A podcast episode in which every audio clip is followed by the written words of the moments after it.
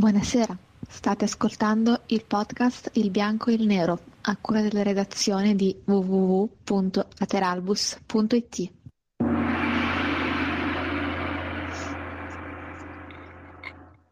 Buonasera, buonasera a tutti. Oggi è giovedì 29 settembre e siamo ancora qui a parlare di calcio. È stata come sempre una settimana densa di avvenimenti, di nuovo due partite ma siamo, diciamo, mh, non c'è sostanzialmente nulla di nuovo.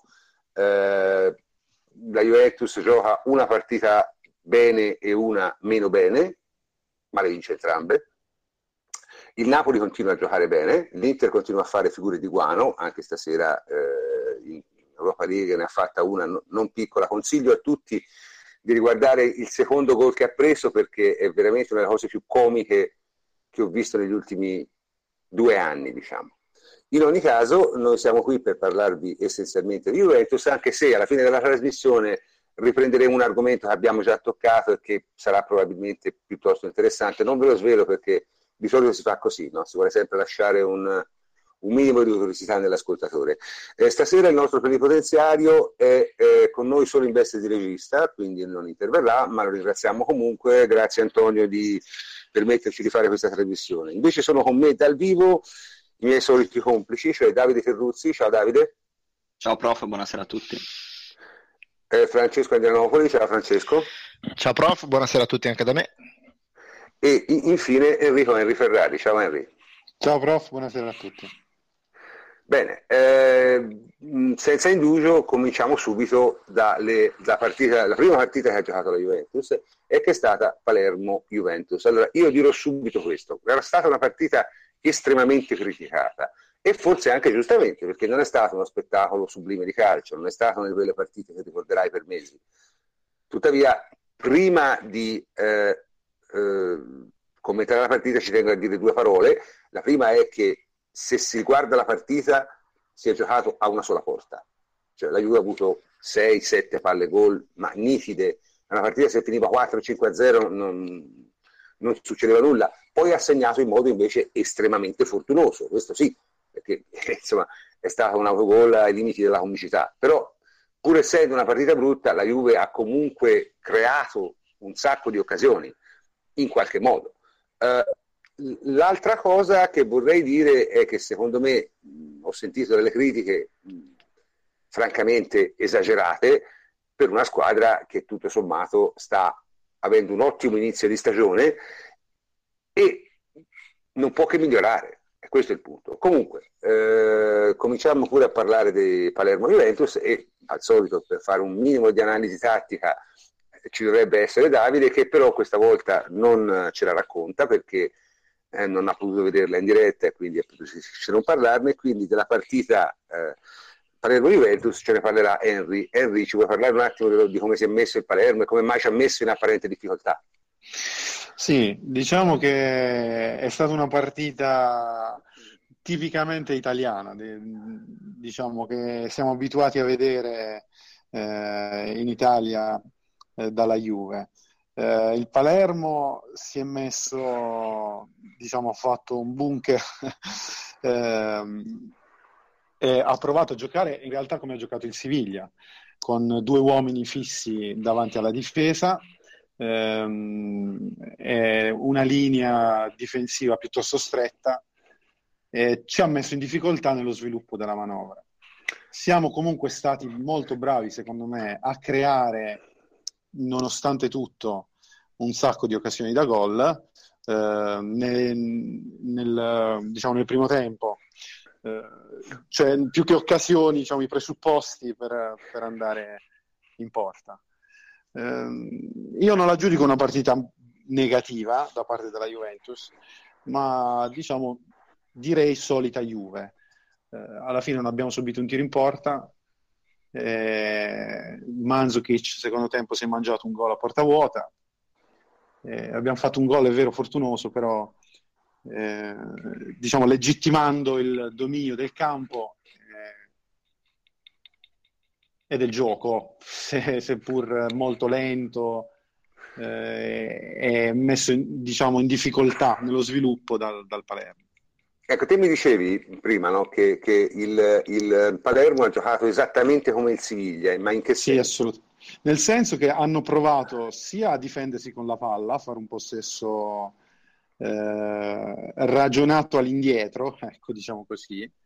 Eh, quindi in questo devo, bisogna dare un, un, po' di merito anche ai, agli allenatori avversari eh, che evidentemente hanno studiato bene la partita con Siviglia e hanno provato, e chiaramente con qualità differenti, a metterci in difficoltà. Quindi palleggiando all'indietro, un po' di ostruzionismo, non facevano un passaggio eh, diciamo in diagonale nel, all'interno del campo, al, al centrocampo.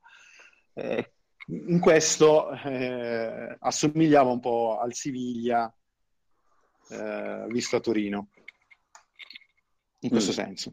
Senti, io, io, ho notato una cosa mh, piuttosto strana che è successa eh, a un certo punto della partita, quando non si capiva bene la posizione di Dani Alves qual era, no? Si è giocato Sì, quando si è infortunato dici verso la fine del primo tempo? Sì, sì, sì. Sì. Sì, diciamo che in realtà tutti hanno detto che la Juve ha giocato a 4, ma secondo me abbiamo continuato a giocare a tre, cioè, eh, perché ha giocato Dani Alves in quella posizione arretrando, o almeno ci doveva andare lui. Poi Dani Alves sì. eh, lo abbiamo scoperto molto molto offensivo anche in questa posizione. Poi però diciamo, nel secondo tempo ci siamo rimessi a posto. Sì, perché è una cosa molto molto strana, perché ha fatto... c'è stato un momento in cui non si capiva chi era il terzo, si giocava a tre ma il terzo centrale non si capiva chi era. Sì, in realtà un... doveva, doveva, essere lui, eh, infatti, era Lemina che infatti si sentiva, qualche volta io ho sentito Allegri gridare per andare sul centro-destra. Sì, questo, sì, c'è stato un, un momento di, di, di confusione, va detto Alves è un grande giocatore, però diciamo, sì. non è esattamente abituato a seguire i dettami tattici con troppo rigore. Ecco. È più sì, un, grande, sì. un grande fantasista laterale, un giocatore effettivamente di un livello come l'Italia se ne vedono pochi, eh, questo va detto. Però dal punto di vista tattico in Italia la tattica prevale. Eh... Comunque la, la, la situazione la situazione infortunati, nonostante eh, questo, le ultime cose, non è proprio pessima, no? perché leggo che eh, Benatia tornerà dopo la sosta, Sturaro sarebbe in teoria già convocabile, eh, mentre Lugani e Samoa ne hanno ovviamente per altri 40 giorni, visto la proroga di 45, e Marchisio, Marchisio eh, inizierà le partitelle dopo la sosta. Invece Pjanic, come previsto, non ha assolutamente nulla, ma questo si era capito quasi subito, cioè proprio un'uscita precauzionale, una, partita, una botta. Sì, sì, che non, non, aveva alcun portato. Quindi, detto questo, vorrei, vorrei sentire eh, Francesco dire qualcosa sulla partita di, di Palermo, se la, te l'hai vista, Francesco? Sì, sì, assolutamente.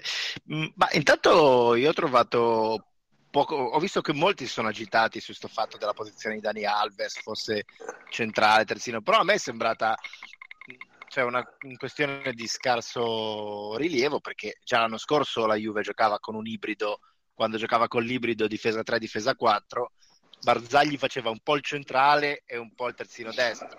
Scusa Francesco, Allegri, abbiamo iniziato con Ogbonna così a fare quello. Sì, esatto, esatto. esatto. Ogbonna, cioè, sì, All- sì. Allegri ha ripresentato, qua, appena messo quadrato, appena messo quadrato ha ripresentato quell'ibrido, quindi da un lato c'era quadrato e da quel lato lì Alves faceva un po' il terzino e un po' il terzo centrale, nel senso che quando quadrato scendeva molto lui faceva il terzo e si metteva eh, diligentemente sulla linea dei tre, più o meno diligentemente, come avete detto voi. Vabbè, non esageriamo. esatto, in modo per lui diligentemente sulla linea dei tre, e invece quando Quadrado saliva lui andava ad occupare una, una posizione da vero e proprio terzino destro. Cosa che peraltro io ho visto fare, ho visto molto avanzato Barzagli anche a, a Zagabria, quindi secondo me è qualcosa che Allegri sta sperimentando più in generale piuttosto che solo per la singola partita. Cioè, per... ne, parleremo, ne, parleremo, dopo quando parleremo di Zagabria e Juventus. No, no, no, ma certo, la, ma non volevo... La posizione, volevo... la posizione dei due laterali, diciamo dei due centrali, me, mezzo destro e mezzo sinistro, nella partita di Zagabria è stata altissima. cioè veramente guardi la hitmap sono oltre, abbondantemente oltre la metà campo come posizione media, pazzesca certo. insomma. Ma, ma, quella è stata io, una partita vedo... un po' diversa. Certo, ma sì, io sì. vedo un, un, filo conduttore, cioè in tutte queste partite che apparentemente sono schizofreniche, cioè una bella partita, poi una brutta partita, poi una bella partita. In realtà c'è un filo conduttore, c'è questa serie di esperimenti che Allegri giustamente sta facendo, visto che siamo all'inizio stagione, è il momento ideale per gli esperimenti.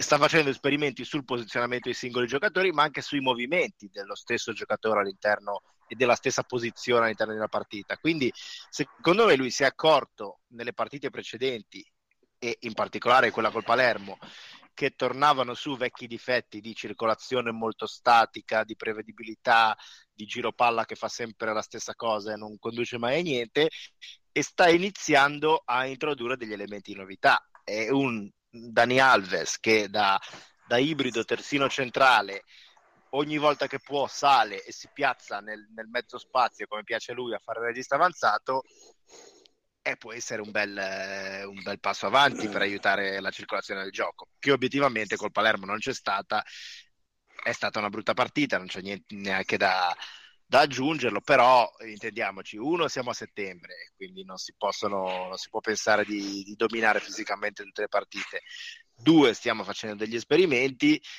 e mi permetto di dire, tre eh, è un po' nella, nell'ordine naturale delle cose, cioè abbiamo visto squadre anche, l'abbiamo visto anche in Champions, in questo momento i risultati e le prestazioni anche lasciano il tempo che trovano. L'importante è vedere segnali positivi dai singoli e dalla squadra. Io vedo un segnale positivo nel fatto che la squadra, pur giocando una pessima partita, ma non c'entra il essersi chiusi dietro, perché essersi chiusi dietro negli ultimi 20 minuti è normale. In quel cioè, momento... Cioè, e tu ci hai provato, hai provato, hai fatto i tuoi esperimenti, poi è arrivato al settantesimo e dici vabbè ragazzi, eh, l'allenamento è finito, ora portiamoci a casa tre punti che è la cosa importante.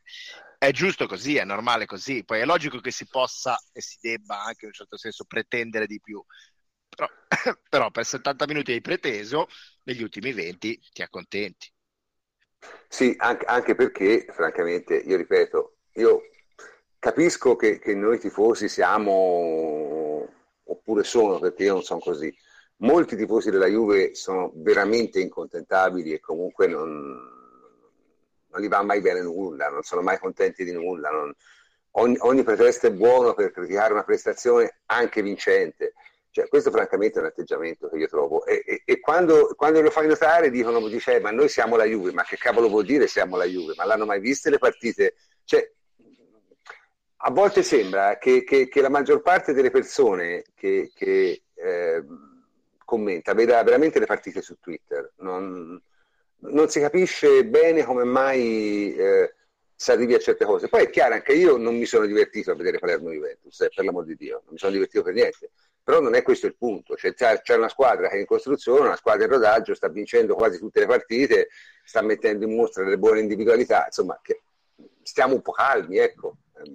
Ma sì, ma poi, ma poi, c'è un problema proprio di, di, attention span, cioè c'è della gente che sembra che abbia le, le, le, l'attention span di una falena, cioè ogni partita, sì, sì. ogni partita viene vissuta come se fosse la prima e l'ultima, non c'è nessun mm, ragionamento su quello che è successo prima, ma non dico l'anno scorso, due anni fa, quello che è successo tre giorni prima e nessun pensiero a quello che succederà dopo. Si vive ogni partita come se fosse la prima e l'ultima.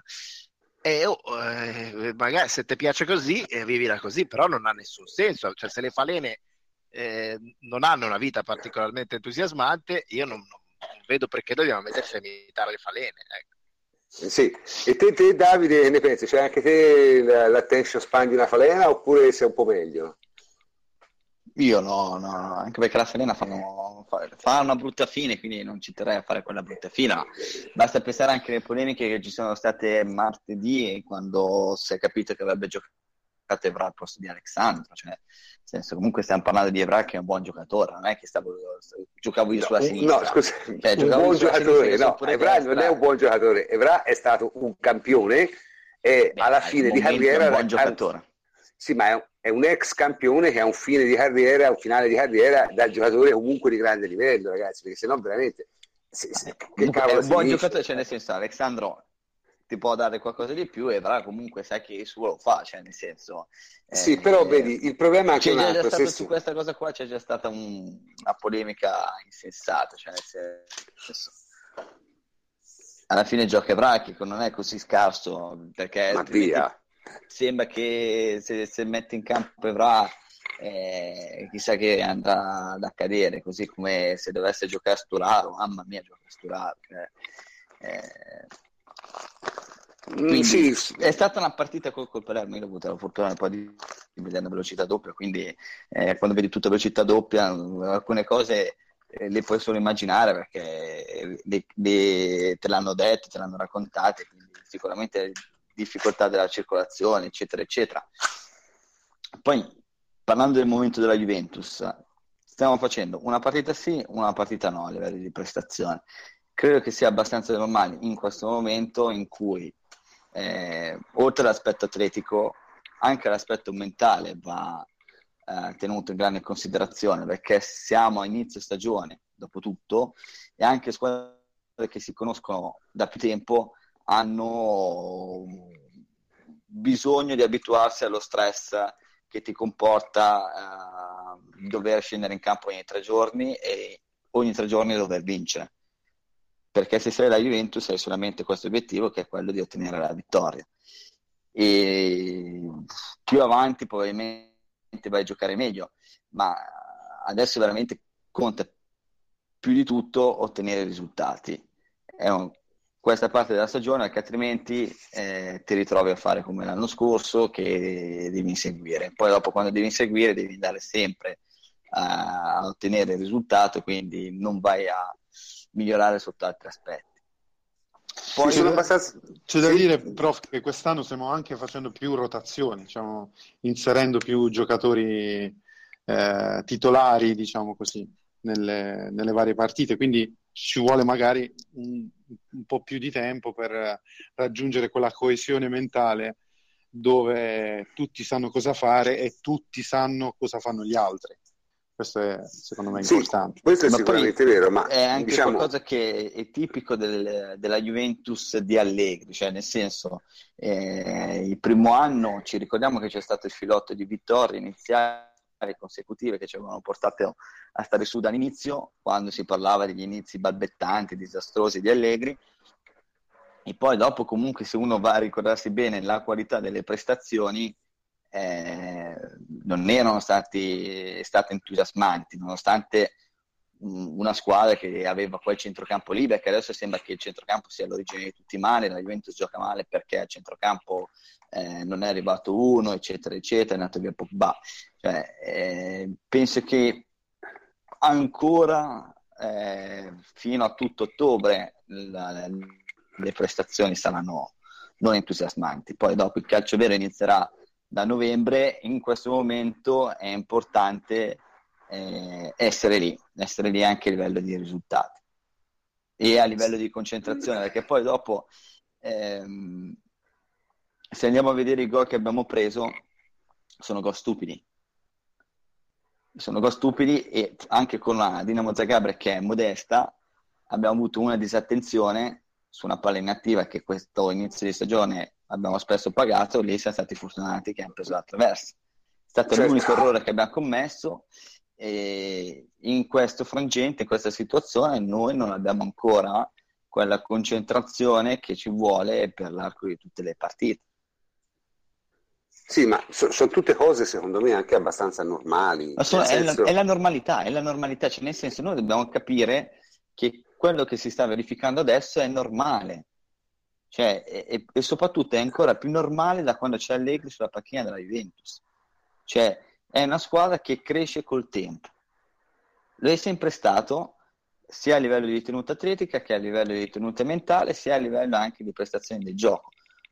L'anno scorso può essere considerato un caso a parte, perché a un certo punto, quando tu ritrovi sotto di 10-12 punti, non è che devi badare tanto all'estetica, devi ottenere risultati, quindi vai ci sono state delle partite in cui hai giocato bene, ma tante volte hai espresso la tua mh, superiorità. Punto.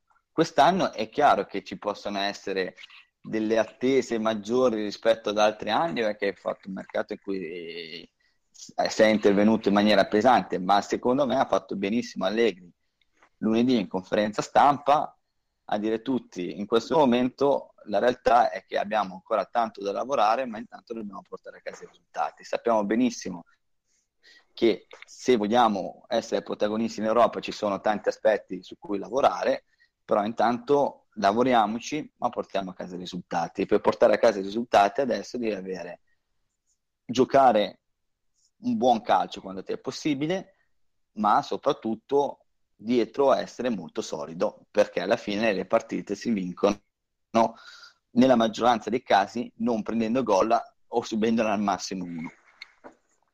Sono d'accordo. Comunque, una delle, delle maggiori querelle di questo inizio stagione, eh, che cosa è stata? È stata la posizione di Pjanic. Ora, io francamente, eh, la mia idea era, no, lo dico sinceramente, era di impostare una trasmissione del tipo, ma la posizione di Pjanic col Palermo ha giocato centrale basso e invece ha giocato male, invece con la Dinamo Zagabria ha giocato mezzo sinistro e ha giocato molto bene.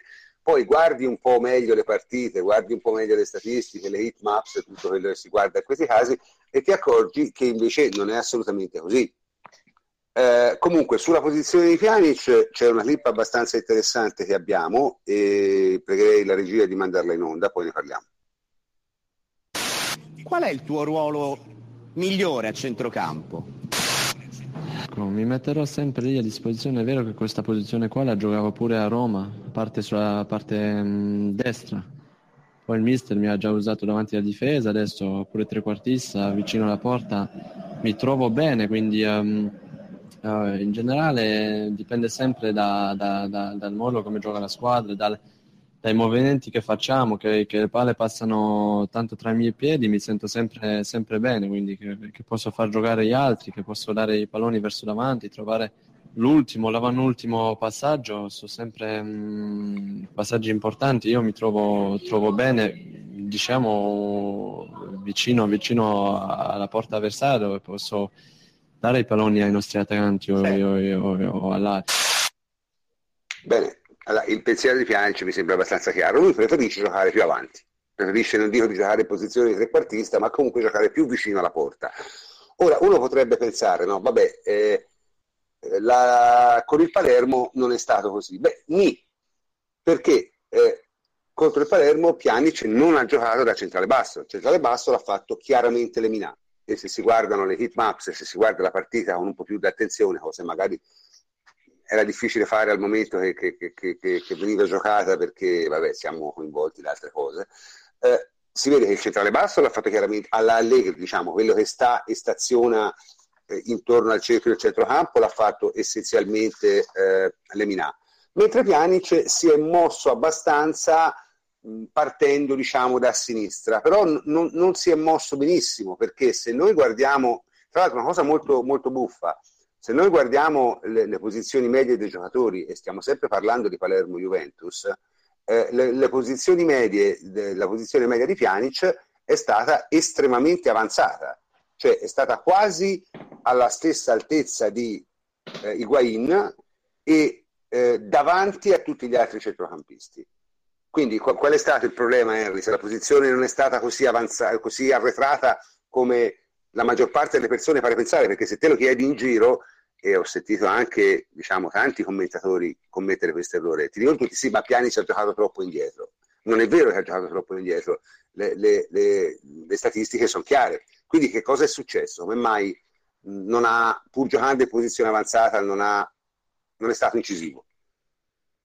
Beh, non è stato incisivo perché in quella zona del campo il, il Palermo ha giocato con due diciamo, mediani davanti alla difesa a schermare eh, appunto le entrate della Juve che sono prettamente centrali quando appunto Pjanic eh, si fa trovare lì. Eh, diciamo subito, i due, i, i, due giocatori erano Iaialo e Gazzi. E non propriamente due teneroni, diciamo. No, non proprio. e, quindi, e quindi diciamo, è coincisa anche in una, non in una grande giornata di Pjanic, mm, come di tutta la squadra, eh, e quindi lì, lì, c'era traffico, c'era molta più densità, eh, era complicato giocare lì. Eh, questa è la, la lettura della, della, posizione di Pjanic col Palermo. Ma io, io ho notato soprattutto che, la, che, che, è andato in posizione centrale, cioè lui sì, era sì. alto ma era, ma era molto centrale e si scontrava esattamente con il muro predisposto dal Palermo. E questa è la cosa. Però eh, io credo, insomma, siete d'accordo, eh, Francesco, anche te, che, che, non ha giocato centrale basso col Palermo, giusto? Francesco? Davide? Ma eh, per quello che ho visto, sì, cioè nel senso comunque ha giocato di Minà eh, come vertice basso, eh, come regista, come mediano cioè come centrale di centrocampo, ah, perché alla fine facciamo prima dire così. E, mentre Pjanic era quasi in posizione più da, da trequartista. Forse mm. poi dopo va anche detto che, che nella partita col Palermo c'era una coppia d'attacco che inedita. Quindi Guaimanzo, che i due non si conoscevano, non si conoscono ancora abbastanza bene per quelle che sono le proprie caratteristiche e neanche i compagni sanno muoversi bene con loro. Quindi è, è, tutto un casino quando non ti conosci bene in campo. O, o, hai degli schemi che hai mandato giù veramente a memoria e che sono uguali per tutti indipendentemente da quelle che sono le caratteristiche dei giocatori allora tu sai benissimo che devi fare quello oppure è un po' più complicato.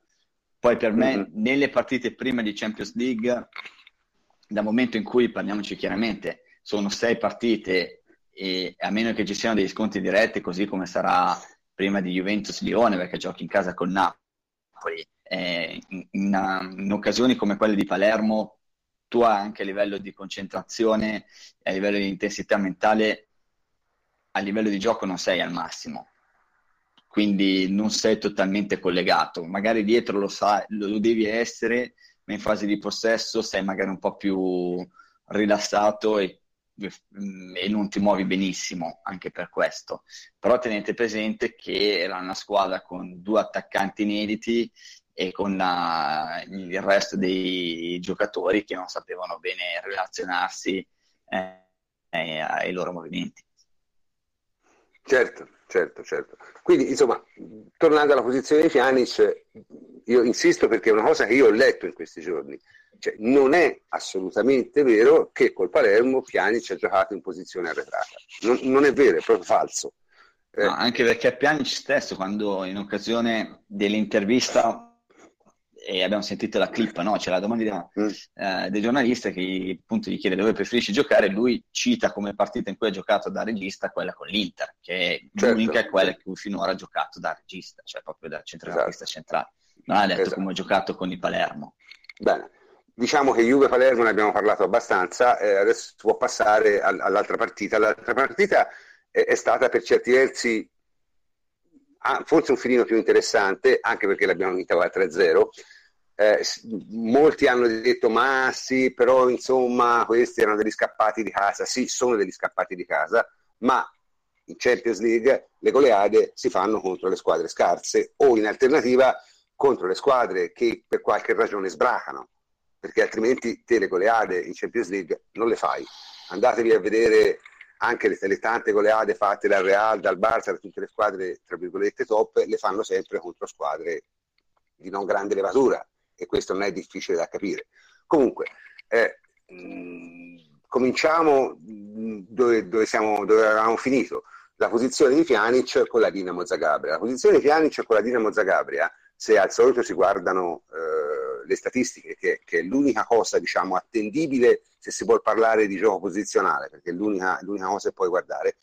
La posizione di Pjanic con il, eh, la Dinamo è stata molto più avanzata che col, cioè diciamo un po' più avanzata che col Palermo, addirittura la sua posizione media è la più alta tra tutti i giocatori della Juventus, quindi è stato più avanti come media di posizione rispetto a Higuain e a Dybala.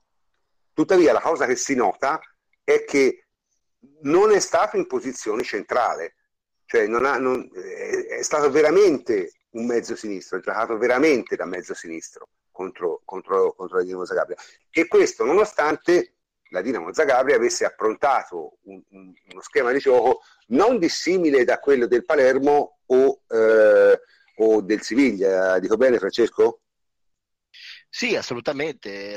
Diciamo che ci ha provato come numeri, poi come sappiamo nel calcio i numeri non sono tutto, hanno provato a fare un 3-5 qualcosa eh, per, mettere, per fare molta densità davanti all'area di rigore, un schema che aveva funzionato molto bene sia col Siviglia che col Palermo, per il Siviglia, per il Palermo e per l'Inter. Ovviamente non ci sono riusciti perché A lo hanno fatto in modo abbastanza scolastico, evidentemente era una cosa che non hanno nelle loro caratteristiche, l'hanno provato solo perché gli è stato detto e quindi c'erano ampi spazi tra le due linee, erano molto rigide, c'erano ampi spazi mm. tra le linee, dietro le linee e quindi i giocatori della Juve ci sono andati a nozze.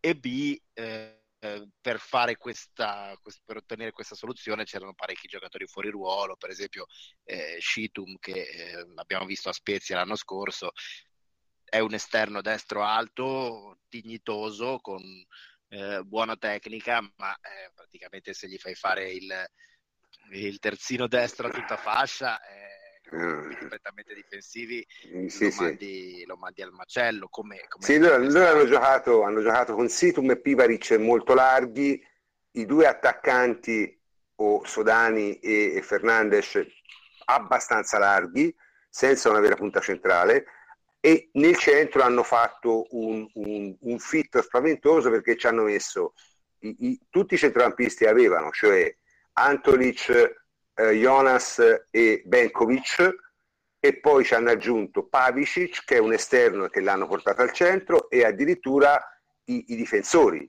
cioè i difensori venivano anche loro a, a fare blocco al centro e a cercare di chiudere tutto però non sono riusciti a fermare gli attacchi della Juventus. Ecco, Henry, perché secondo te non ci sono riusciti? Eh, vabbè, perché sicuramente la qualità dell'interpretazione della, della fase difensiva della, della, Dinamo è stata molto molto molto bassa. Eh, e poi perché noi siamo riusciti sempre a trovare eh, Pjanic che ha giocato un primo tempo fantastico eh, dove finalmente si è incominciato a vedere secondo me come funziona e come dovrebbe funzionare l'asse Pjanic-Higuain o Pjanic-Dybala eh, diciamo, a, questo per riproporlo anche nelle partite che contano. Eh, poi perché la Juve era nettamente superiore, abbiamo giocato una partita eh, di grande qualità tecnica, molto velo- girando la palla molto velocemente, e per questo abbiamo vinto. Sì. Io al netto delle differenze dell'avversario che non sono così elevate perché la Dinamo Zagabria non è molto inferiore al Palermo come qualità individuale. Io ho visto nella Juve una differenza di come ordine in campo e come spaziatura in campo. Cioè con il Palermo e già prima con l'Inter, insomma, nelle partite peggiori dell'anno, la cosa che mi dava fastidio della Juve era proprio la mancanza di, di, di, di geometria, di distanze giuste tra i giocatori. Cioè, c'erano o giocatori troppo vicini o giocatori troppo lontani. Con il Palermo c'era Chedira larghissimo, quasi sempre appiccicato o a Dani Alves e o a Quadrado. Dall'altra parte Alessandro solo, perché Pjanic era sempre molto lontano da lui. Troppo e, centrale Pjanic, sì. Troppo centrale e, e, a sua volta quindi andava a pestarsi i piedi, era sempre molto vicino a Mandzukic che non si muoveva quasi per nulla come è nelle sue caratteristiche quando la Juve ha il possesso lui tende a stare abbastanza eh, fisso si muove molto in non possesso ma non è un giocatore mobile. E quindi Higuain che si trovava Mandzukic e Pjanic da un lato era costretto a muoversi e cercare degli spazi che non poteva trovare. Quindi era proprio mal posizionata e con delle pessime spaziature mentre con la Dinamo Zagabria erano posizionati in modo perfetto, cioè la stessa distanza tra tutti quanti, quindi i passaggi riuscivano più fluidi, eh, anche i passatori non straordinari come Evra trovavano più facilità perché avevano linee di passaggio eh, più comode, perché il passaggio comodo non è soltanto lontano vicino.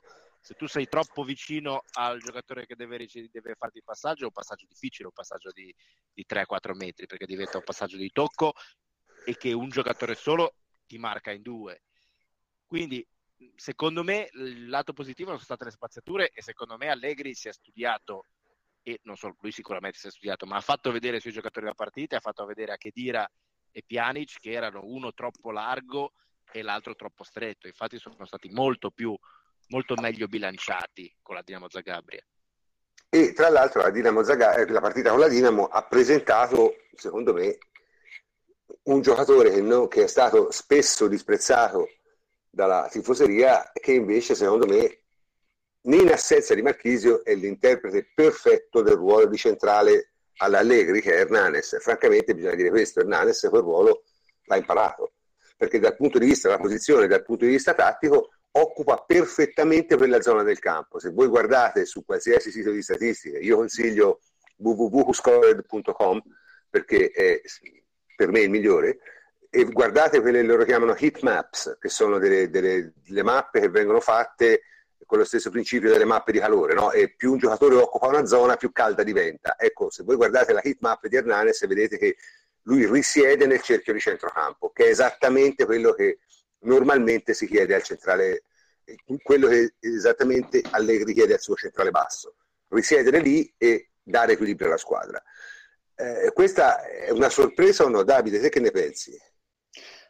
Ma è una sorpresa relativamente, cioè nel senso che comunque della capacità d'adeguamento tattico da parte di Hernanes si era già parlato un po' l'anno scorso, cioè lui ha limiti soprattutto per quanto riguarda la fase di possesso. Per la fase di non possesso lui sin dall'inizio comunque, lo dicevamo confrontandoci con Lemina, eh, Hernanes è uno che la posizione te la sa tenere e soprattutto non è solamente un concetto di occupare la, la, la giusta posizione, ma anche quando ehm, a saper accorciare quando hai perso la palla Dai tempi. sul portatore di palla più, più vicino in maniera tale da eh, essere aggressivo sulla transizione negativa appena perso il pallone, eh, facendo anche qualche fallo tattico o recuperando anche dei palloni.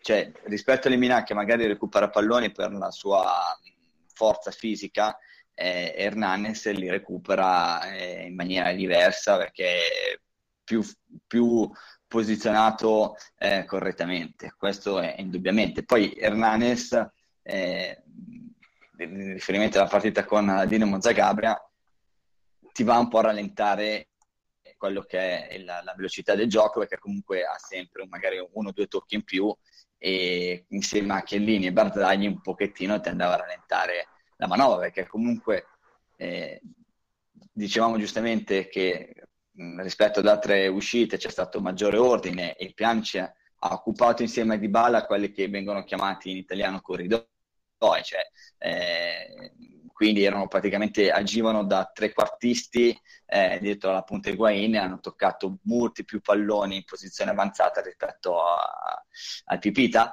Eh, quello che proprio va sottolineato è che sì, eh, Davide mi sembra un po' in difficoltà, voi mi sentite? Sì, assolutamente. Bene, eh, quindi credo che Davide volesse dire che appunto eh, è perfettamente... Mi sentite ora? Sì, adesso, ecco, concludi pure Davide. Ok.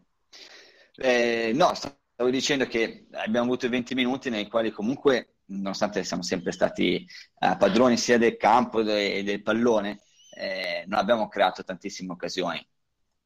E questo perché comunque la Dinamo Zagabria pur con tutte le sue difficoltà e senza saper difendersi con il pallone, eh, bloccava il centro e ti mandava sulle fasce, quindi noi qualche problemino nella, nell'ultima fase sia di rifinitura che di finalizzazione ce l'abbiamo avuta, eh, però la Dinamo obiettivamente anche su alcune letture eh, come il gol di Pjanic o il gol di Guain sono stati veramente molto ingenui con la linea difensiva a 4 prima e poi a 5 che si è comportata in maniera mh, mm, pessima.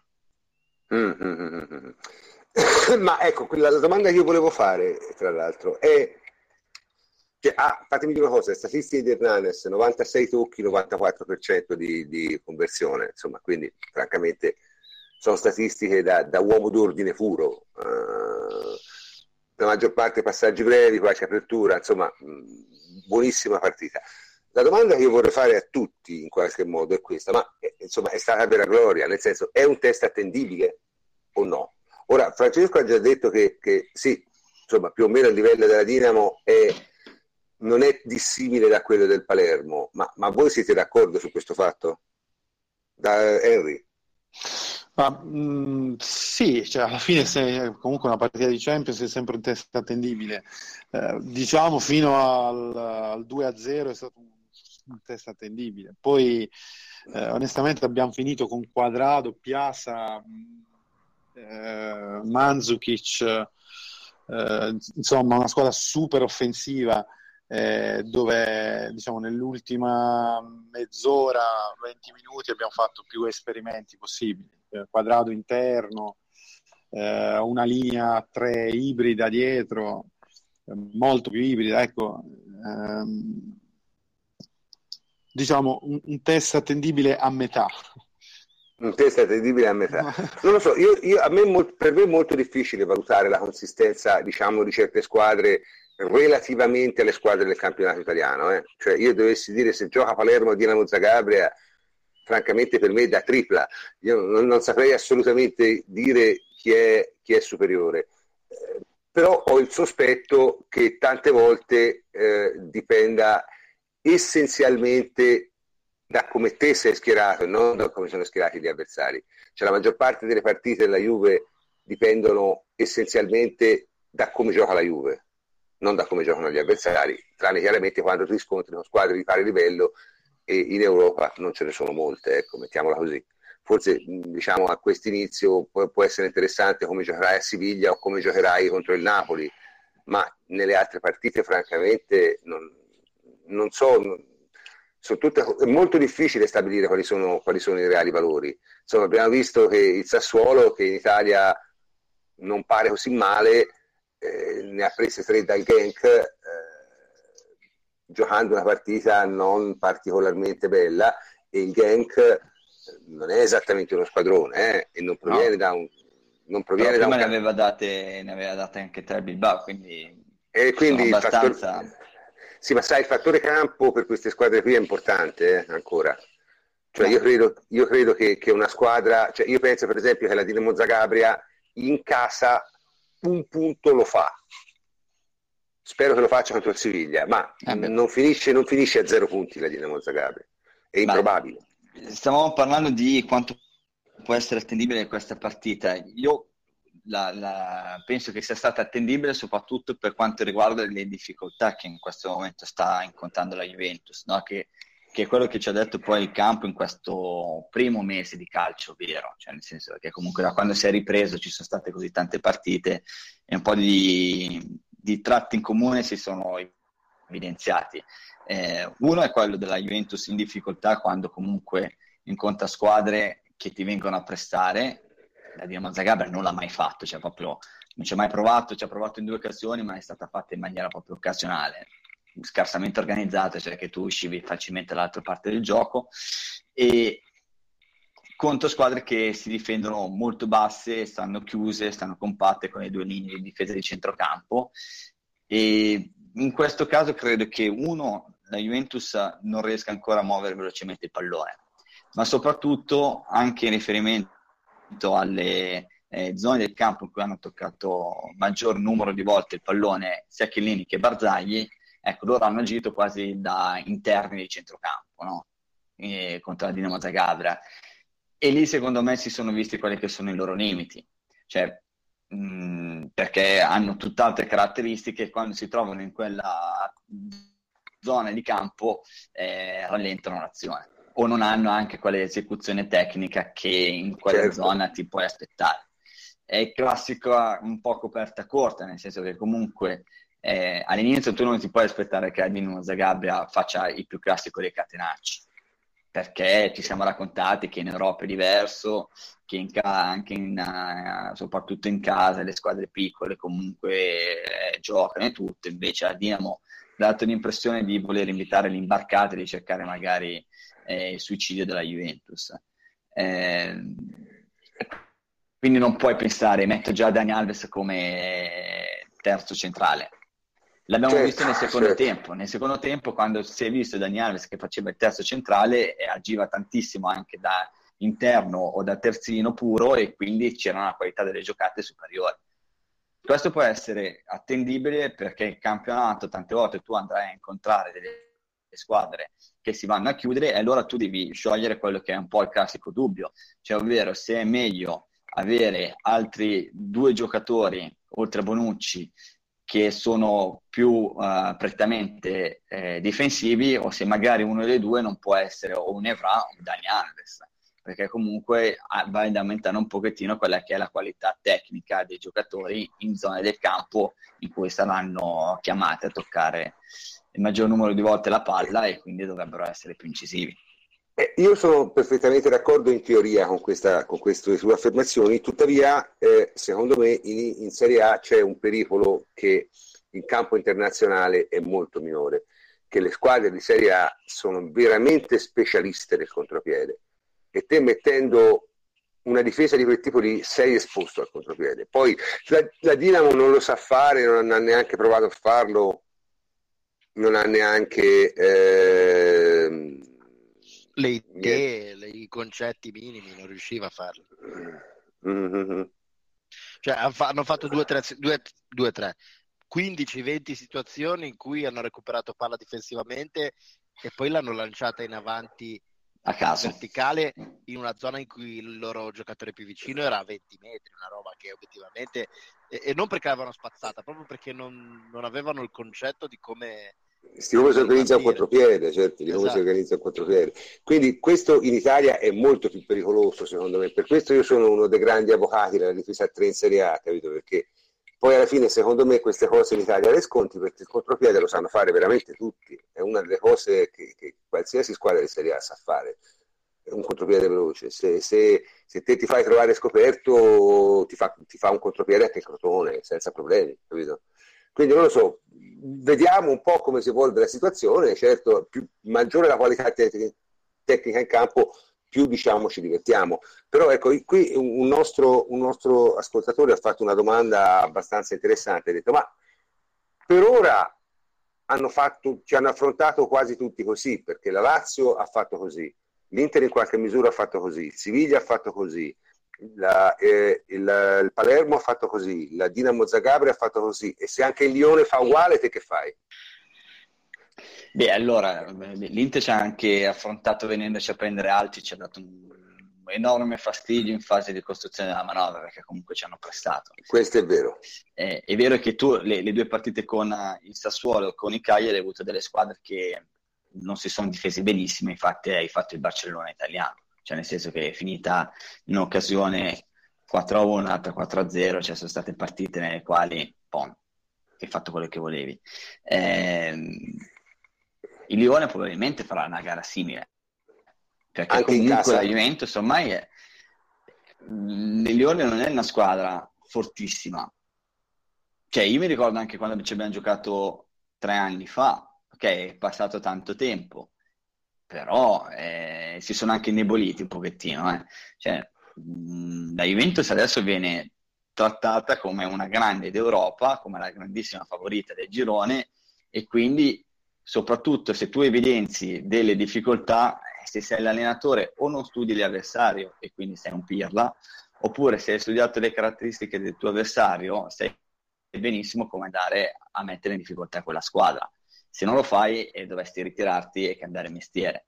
Quindi se la Juventus finora in un mese ha evidenziato certe difficoltà, casa o non casa, cerchi di fare quel tipo di partite, perché così hai più probabilità di portare a casa il risultato.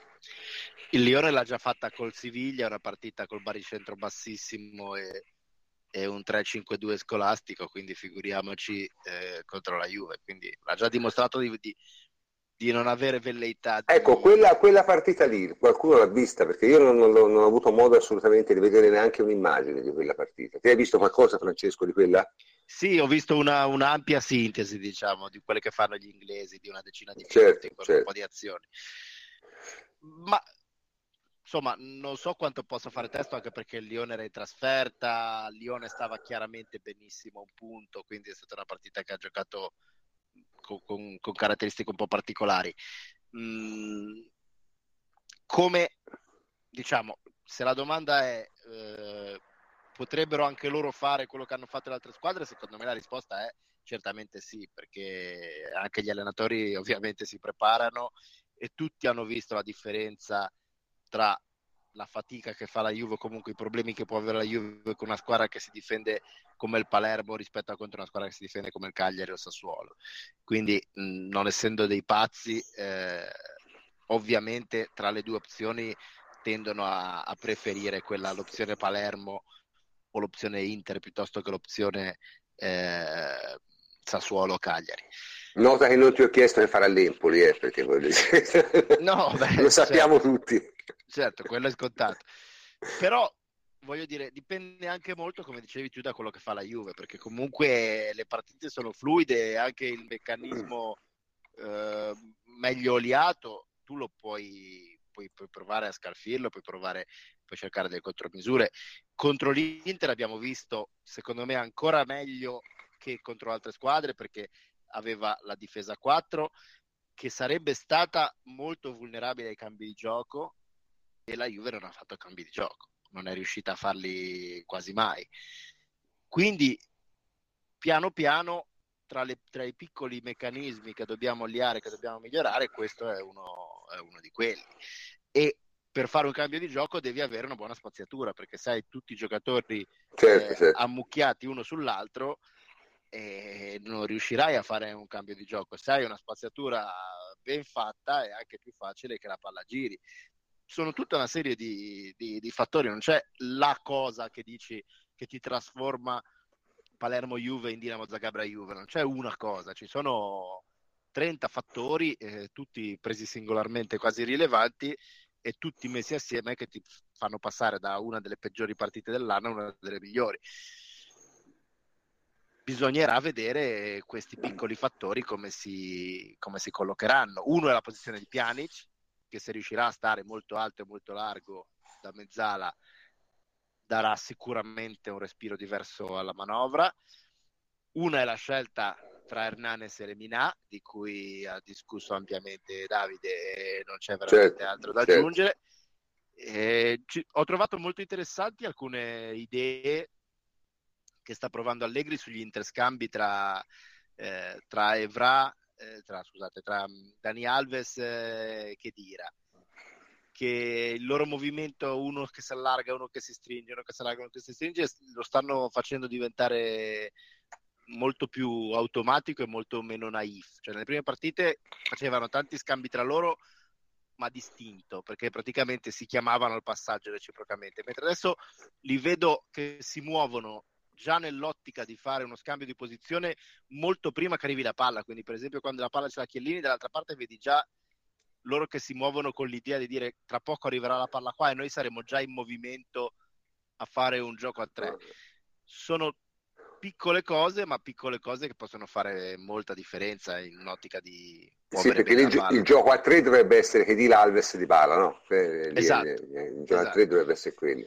Però un conto e... se lo fanno loro distinto, cioè siamo vicini e iniziamo a scambiarci la palla e ci chiamiamo la palla e ci chiamiamo lo sbarcamento, che però ri- anche con l'Inter lo facevano per dire, però rimaneva sterile, certo, perché era, perché era un gioco a tre che rimaneva chiuso lì e che uno era istintivo e quindi sterile per definizione perché se, se, l'istinto non gli diceva la cosa giusta l'azione si fermava.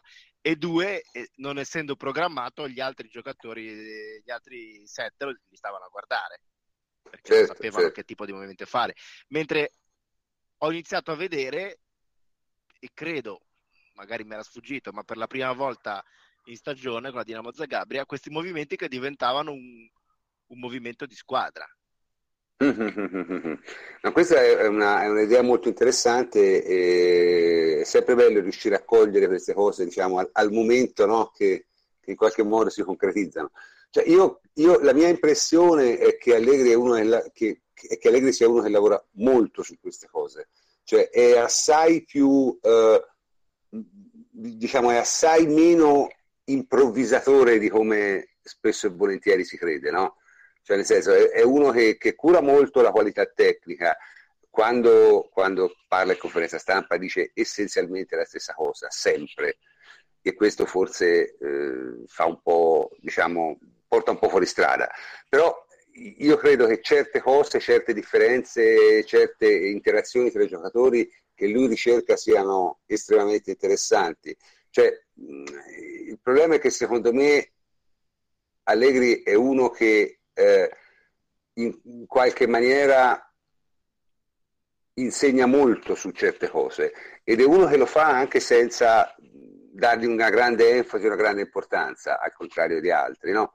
Cioè si ha tutti l'idea appunto che, che, che il Peppe Guardiola sia un guru del calcio, effettivamente non so se sia un guru del calcio, ma guardando quello che sta facendo il Manchester City, il sospetto si viene, perché effettivamente se, se, uno si ricorda il Manchester City di sei mesi fa e lo guarda adesso, più o meno con gli stessi giocatori, dice ma che cavolo è successo? Questi hanno, hanno fatto una trasformazione genetica. Però, sì, dicevi? No, è che comunque pure lui ha, suoi, ha le sue fatiche a settembre, perché è appena reduce da, da un pareggio a 3-3 con Celtic Glasgow, che è una squadra di è una squadra scaccia, ecco dicevo il Dinamo Zagabria forse a livello del Palermo, Celtic Glasgow sarà a livello del, dell'Avellino o del Benevento, eh, perché è una squadra una squadraccia, sì. Una Però per dire anche, anche, la squadra per definizione allenata dal, dal, se non vogliamo chiamarlo maestro, lo chiamiamo il fanatico del micromanaging e del, dell'avere tutto sempre al posto giusto e avere memorizzati tutti i movimenti in modo perfetto, a settembre ogni tanto ti prendi delle, delle, sbandate perché è giusto così, stai lavorando, stai imparando e ci sta di sbandare. Però Allegri, nelle, anche nelle sbandate, comunque lui allena i, i micro movimenti, le singole cose, più che allenare lo schema e la squadra, che è un altro dei motivi per cui io continuo a trovare stucchevole ormai la polemica 3-5-2, 4-4-2, 4-3-3, rombo, cosa.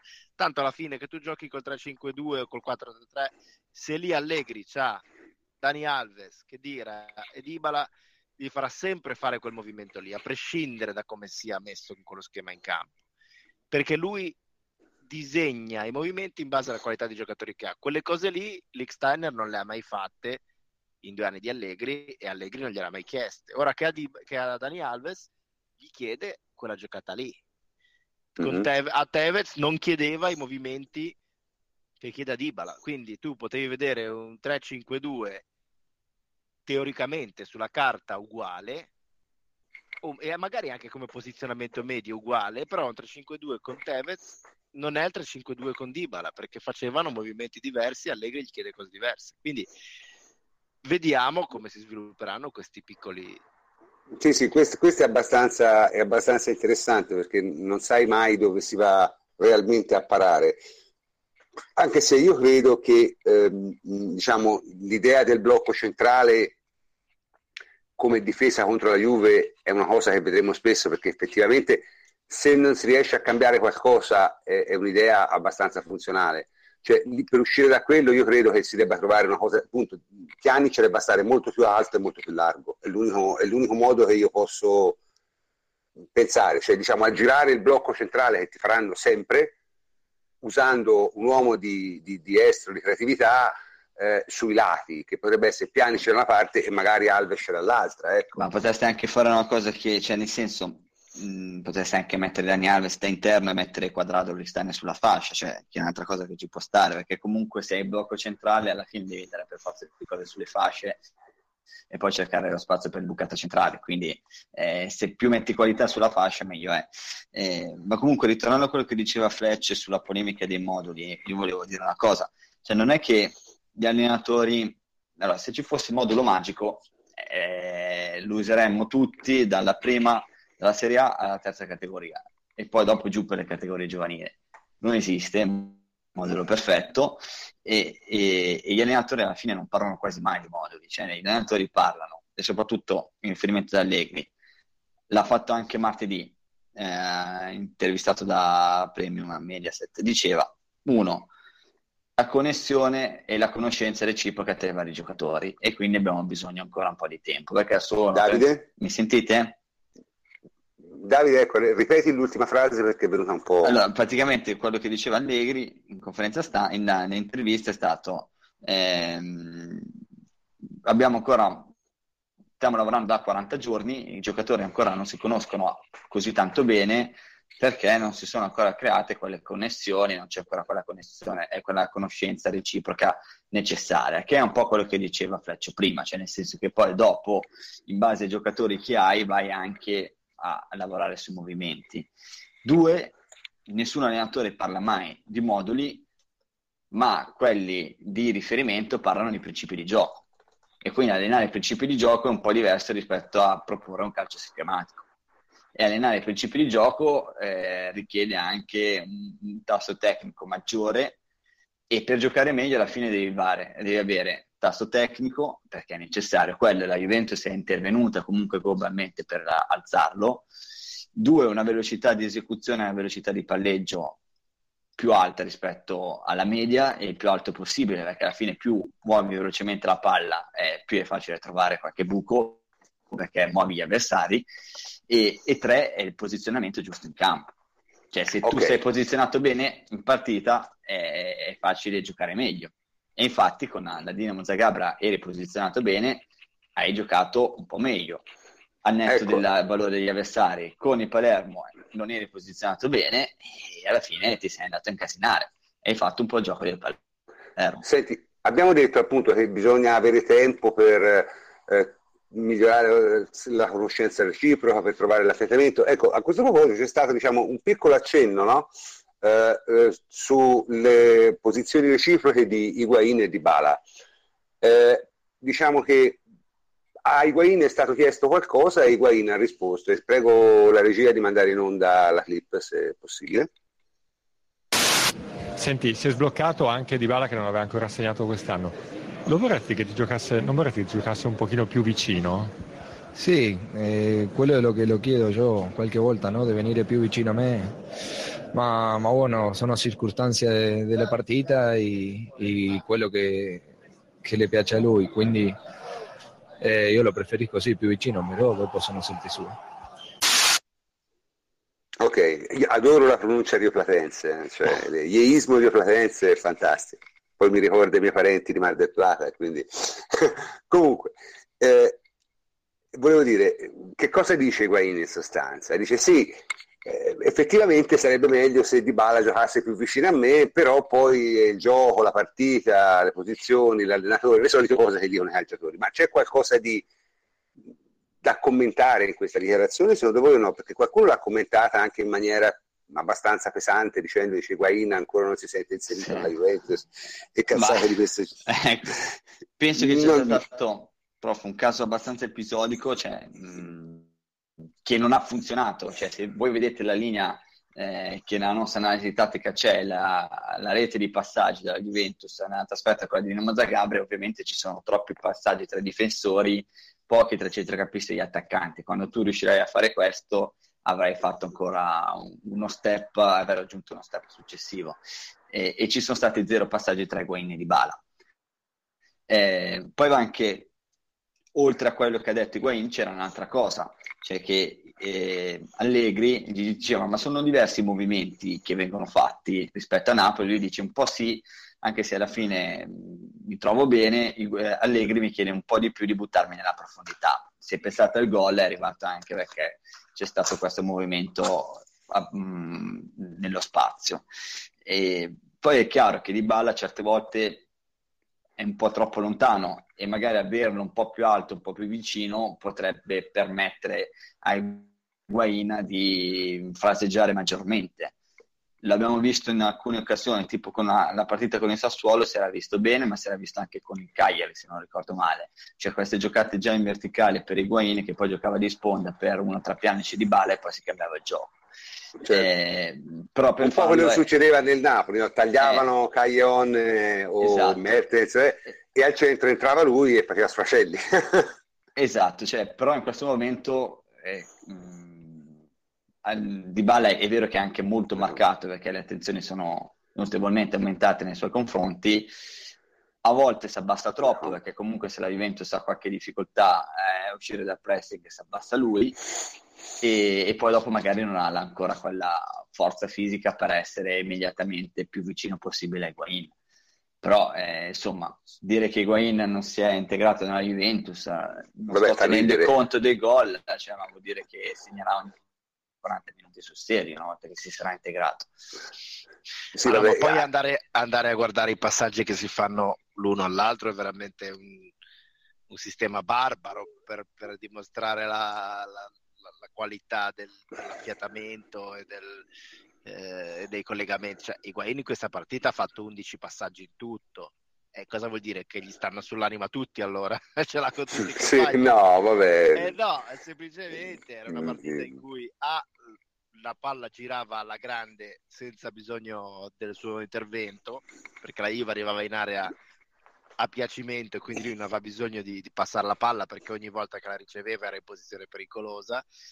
B, eh, vuol dire che eh, i movimenti che faceva eh, so- sopperivano ai passaggi, cioè eh, i, i commentatori tedeschi amano definire Müller un giocatore che fa gli assist senza toccare il pallone, perché lui fa, un movimento, fa i suoi movimenti, quei tagli, quelle giocate eh, Sì, sì. un po' distinte, un po' di, di tattica pazzesche, in cui lui con un taglio da destra a sinistra si porta via due uomini e segna l'uomo nel, nel vuoto lasciato aperto dalla sua parte e, e segna porta vuota. E nelle statistiche non va nessuna voce eh, di Mm. Müller, però quel gol, quello lì è un assist di Müller senza, neanche, senza neanche essere stato vicino al pallone. Quindi Sì, perché il movimento smarca un il giocatore. movimento sì. smarca il compagno e nelle squadre eh, evolute il giocatore smarcato la palla va da lui quasi automaticamente senza bisogno che uno ci stia a pensare quindi è veramente abbastanza barbaro dire non si sono passati la palla neanche una volta se, la, se, se, se se la fossero passati anche 30 volte ma in modo sterile e come hanno fatto per esempio Dybala e Kedira faccio per dire Dybala e Dani Alves contro l'Inter eh, sarebbe, avrebbe un significato molto inferiore e, e negativo. Anche perché poi qualsiasi cosa va mh, contestualizzata, cioè posta in relazione alla partita eh, che si- di cui si sta parlando. Cioè, eh, con la Dinamo Zagreb, con una squadra che comunque è bassa che ha due linee, o almeno ci prova, molto compatte, e che senso ha che la punta del tuo centravanti venga in conto, cioè va ancora a intasare maggiormente lo spazio centrale e quindi è, è- è una conseguenza diretta del fatto che gli viene chiesto di, di stare più dentro l'area e di muoversi ehm, sulla linea difensiva per attaccare lo spazio e la profondità, è chiaro che se fai questo tipo di movimenti che sono necessari contro questo tipo di squadre, dialoghi molto meno con i compagni e ricevi anche meno palloni. Infatti, se fai 11 passaggi, significa che il gioco che ti è stato richiesto in queste occasioni era diverso. Certo. certo. Ma poi volendo, se si vogliono trovare degli spunti del numero di passaggio, ce ne sono spunti, ma non sono quelli. Per esempio, la Juve da, da sempre, da quando ha questa struttura, ormai da 5 anni, i giocatori con più passaggi sono sempre stati abbondantemente eh, Bonucci e o uno dei centrali. Mentre in questa Juve il giocatore con più passaggi è quasi sempre Dani Alves. Sì, sì, sì, E sì, questa, sì. per esempio, è un'evoluzione interessante perché il tuo regista è il, è il tuo terzino destro barra laterale destro, quindi questa sì che è Ma lo stesso, succedeva, per- lo stesso succedeva anche nel Barcellona, eh, questo è Beh, abbastanza e poi dopo è anche un- qualcosa che ci può essere molto utile, eh, perché alla fine se tu riesci a mm, posizionarti bene sulla destra, poi sulla sinistra spesso hai Alexander. Cioè, quindi Certo, se tu fai certo. sulla destra, crei la superiorità e poi poi dopo andare a sinistra dove c'è un treno e lo metti nell'uno contro uno ad attaccare lo spazio, eh, hai fatto tanto. Senti, volevo, volevo che Henry dicesse la- Sì, Dani, Scusate. Dani Alves, Che Dani uno dei Alves principi, volevo solo dire che è uno dei principi di Guardiola, che dice Sì, quello del il terzo uomo. principio del, ter- del terzo uomo dell'altro uomo. Ecco, io volevo che Henry esprimesse, si esprimesse su questa cosa per chiudere l'argomento e passare all'ultima parte della trasmissione. Eh, Sì, sì, eh, diciamo, vabbè, su Dani Alves sicuramente diciamo, alleggerisce eh, il lavoro che fino ad oggi ha fatto Bonucci eh, nell'uscita anche della palla, perché spesso lo cerchiamo eh, per uscire dal pressing eh, per portare la palla su. Dani Alves è uno di quelli che finalmente ci porta la palla su, sull'esterno anche palleggiando con gli altri. Eh, per chiudere, io credo che da tutto quello che abbiamo detto e avete detto, eh, si capisce che la Juventus, a differenza magari di altre squadre, è una squadra in fase evolutiva. Eh, è una squadra che questo non significa che evolverà sicuramente al 100% in maniera positiva, però è una squadra che ha ampi margini di miglioramento eh, perché ci sono stati dei flash in alcune partite eh, della Juve che ci hanno fatto capire che se riusciamo a giocare 70 minuti come abbiamo giocato con la, il primo tempo con la Fiorentina piuttosto che eh, un, la mezz'ora col Sassuolo o col Cagliari eh, e io, io, dico anche mh, diciamo, l'inizio della partita col Siviglia io dico che ci divertiamo e io mi auguro che ciò succeda. Eh, passiamo all'ultimo argomento della, della, trasmissione di stasera, che è un argomento piuttosto interessante perché riprende anche un, una, un, un vecchio discorso che avevamo fatto qualche puntata fa. E partiamo comunque, in realtà sono due gli argomenti ma sono collegati tra loro, e, e perché sempre di regole e di si parla e sempre di eh, infrazione delle regole si parla e sempre di enormi minchiate si parla. Eh, quindi eh, darei la parola a Francesco che ci parlerà un po' di quello che lui ha seguito del, di uno dei casi, diciamo, extra Juventus che hanno creato più scalpore in questi ultimi giorni e che è il caso Allardyce. Te sei un esperto su questo, quindi ci puoi eh, certo. diciamo, chiarire come stanno le cose. Io ne so pochissimo, per esempio, quindi ti ascolterò con estrema attenzione.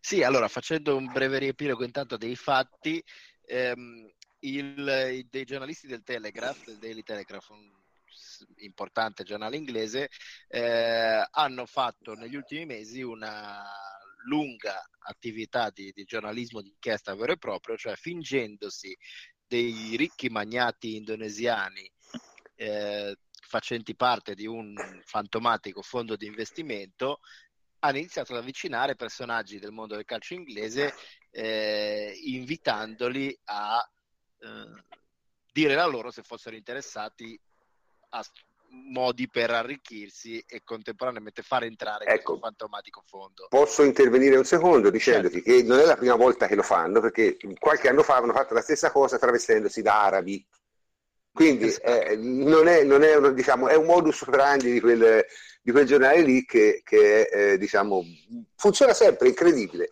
Come funzioni sempre. fare bene, eh. perché ci casca, ci casca. E quindi cosa è successo? Allora, intanto hanno già fatto, hanno già annunciato che ci sono parecchi allenatori che ci sono cascati in pieno e hanno ammesso di aver preso mazzette per eh, fare in modo per accettare un giocatore piuttosto che un altro con, facendosi ungere da una bella cagnettina. Poi pare che... Eh, scusa, per, per, traduci da, dal genovese che cos'è una cagnotta? La cagnotta è una mazzetta. Una, eh, una mazzetta. Quindi ecco. io allenatore del Crystal Palace, eh, la proprietà mi dice se vuoi rossi o se vuoi bianchi e io sono d'accordo con il procuratore bianchi, dico no no prendi i bianchi che è più buono semplicemente perché poi il, il suo entourage mi farà avere una mazzetta. Quindi ci sono almeno pare otto allenatori di, di Premier e di, di, Championship inglese che si siano, si siano che, abbiano confessato a, domanda ti posso, fare, ti posso fare una domanda ma certo. cos'è che porta una persona di intelligenza normale a confessare una cosa del genere a dei perfetti sconosciuti? Eh, lo porta proprio il fatto di essere eh, diciamo così, attirati dalla prospettiva di poterlo fare molte più volte. Perché questi dicevano siamo pieni di soldi, vogliamo entrare, ma se si volesse fare una cosa del genere si potrebbe fare. E loro, eh, certo che si può fare, io l'ho fatto in questa, in quest'altra, eccetera, eccetera. Poi può darsi che ci sia della milanteria, eh, Po- posso dire sì. che comunque sono dei grandissimi minchioni? E quindi non hanno un'intelligenza normale, diciamo. Eh beh, ma questo, questo, è sottinteso, quindi... No, perché uno normale direbbe sì, so che si può fare perché il mio collega l'ha fatto. Cioè, io avrei risposto così, ecco. Eh, ma prof, ma il calcio è un mondo di millanterie. La millanteria è il, è il, è il pane quotidiano, è la moneta corrente del mondo del calcio. Tutti millantano, tutti sanno tutto, tutti sanno fregare tutti, va dal, dal primo dei dirigenti all'ultimo dei raccattapalle, tutti millantano nel mondo del calcio, quindi non, non riesce a levarglielo questa, questa cosa, il, il, doversi vantare anche al di là sue, dei propri meriti. Una sorta di mogismo post litteram, eh? eh? che poi, ora non vorrei allargare troppo il discorso, ma alla fine il peccato originale di Moggi è quello, eh? perché certo. noi possiamo, possiamo essere d'accordo che Moggi sia stato punito in modo eccessivo, io ne sono assolutamente d'accordo. Però se non, avesse, se non fosse stato il più grande millantatore della storia del calcio italiano, non si sarebbe trovato in quella posizione, perché è logico che lui dice eh, io eh, aggiusto i sorteggi, poi non è vero perché lo dice quando i sorteggi sono già stati effettuati e viene punito lo stesso. Ed è uno scandalo, ma tu perché devi dire io aggiusto i sorteggi? Solo per farti bello? Sì, è un po' una... Eh, però è una domanda retorica, perché noi persone normali diciamo perché devi farlo? Per loro è normale, per loro è normale. Tutti millantano, tutti la gonfiano. E quindi in definitiva questi come dei minchioni hanno ammesso a dei perfetti sconosciuti dei fatti illegali, giusto? Uh, no, allora illegali no, perché obiettivamente nessuno ti, ti vieta, non, non, un, eh, non sono scommesse, perché poi alcuni hanno ammesso che i giocatori scommettono. Eh, Cellino, che pare sarà il prossimo scoop che l'hanno Ma guarda, ma Cellino, che sorpresa! esatto, non l'avremmo mai detto. Esatto, Cellino pare che abbia detto robe allucinanti. Eh, questi sì, ma lì è quella la bamba. Eh, che... Eh sì, esatto, ma non la musica, la bamba. Eh, no, no, no. Para no. bailar la bamba. Para bailar la bamba, sì. Esatto. Quindi gli allenatori hanno semplicemente detto una cosa che mm. darà molto fastidio ai loro datori di lavoro, però obiettivamente non è illegale, perché io voglio dire, posso scegliere un attaccante certo. che un altro per mille motivi. Arrivando dall'Ardice, eh, lui cosa ha fatto? Eh, che, che, è il pesce più grosso finito nella rete. Praticamente gli hanno chiesto se lui fosse disposto ad andare a fare delle, a suggerirgli diciamo, a questa, questi investitori indonesiani i modi migliori per entrare eh, nel calcio inglese e profittare nel calcio inglese, ho detto sì, sì, certo, assolutamente, con, con molto, molto piacere. Avevano già fissato anche il prezzo, diciamo, con 150.000 sterline a, a seduta. Io vengo in Indonesia e vi spiego tutte, tutti i trucchetti che vi possono far funzionare meglio un vostro mh, potenziale intervento, tra cui come aggirare le regole sulle third party ownership. Eh, come... come si fa? Come si fa? Diccelo, come si fa a girare le regole sul third party ownership? Ma, eh, ci, ci, sono 50, 50, modi, lui ne suggeriva uno abbastanza, eh, diciamo così, rustico, cioè semplicemente fare in modo che eh, il, il, procuratore sia fittizio e il procuratore si, si, diciamo, si, si faccia riconoscere delle notevoli parcelle per mediazione spropositate e non corrispondenti alla realtà, che in realtà sono semplicemente la remunerazione della third party ownership. Se vi ricordate, quando ne parlavamo l'anno scorso, più o meno era uno dei modi, non ci vuole un genio, non è che Allard sia un genio del male, è uno dei modi più, più, più artigianali per aggirare un sistema del genere.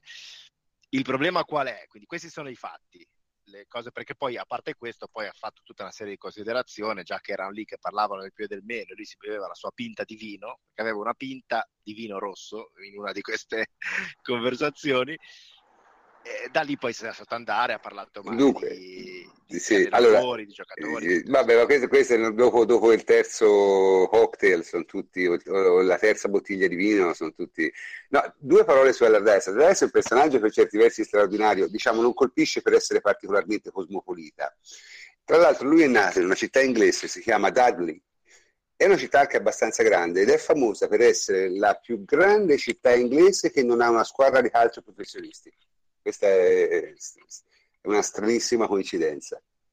Dudley. Eh, comunque, diciamo, Allardyce, detto fra noi, se voi lo guardate e se lo sentite parlare, sia pure in inglese, sembra veramente un rozzone, eh? cioè sembra veramente un personaggio uscito da un film eh, degli anni 50, insomma, di questi che, che, che si prendono a testate sui campi di provincia.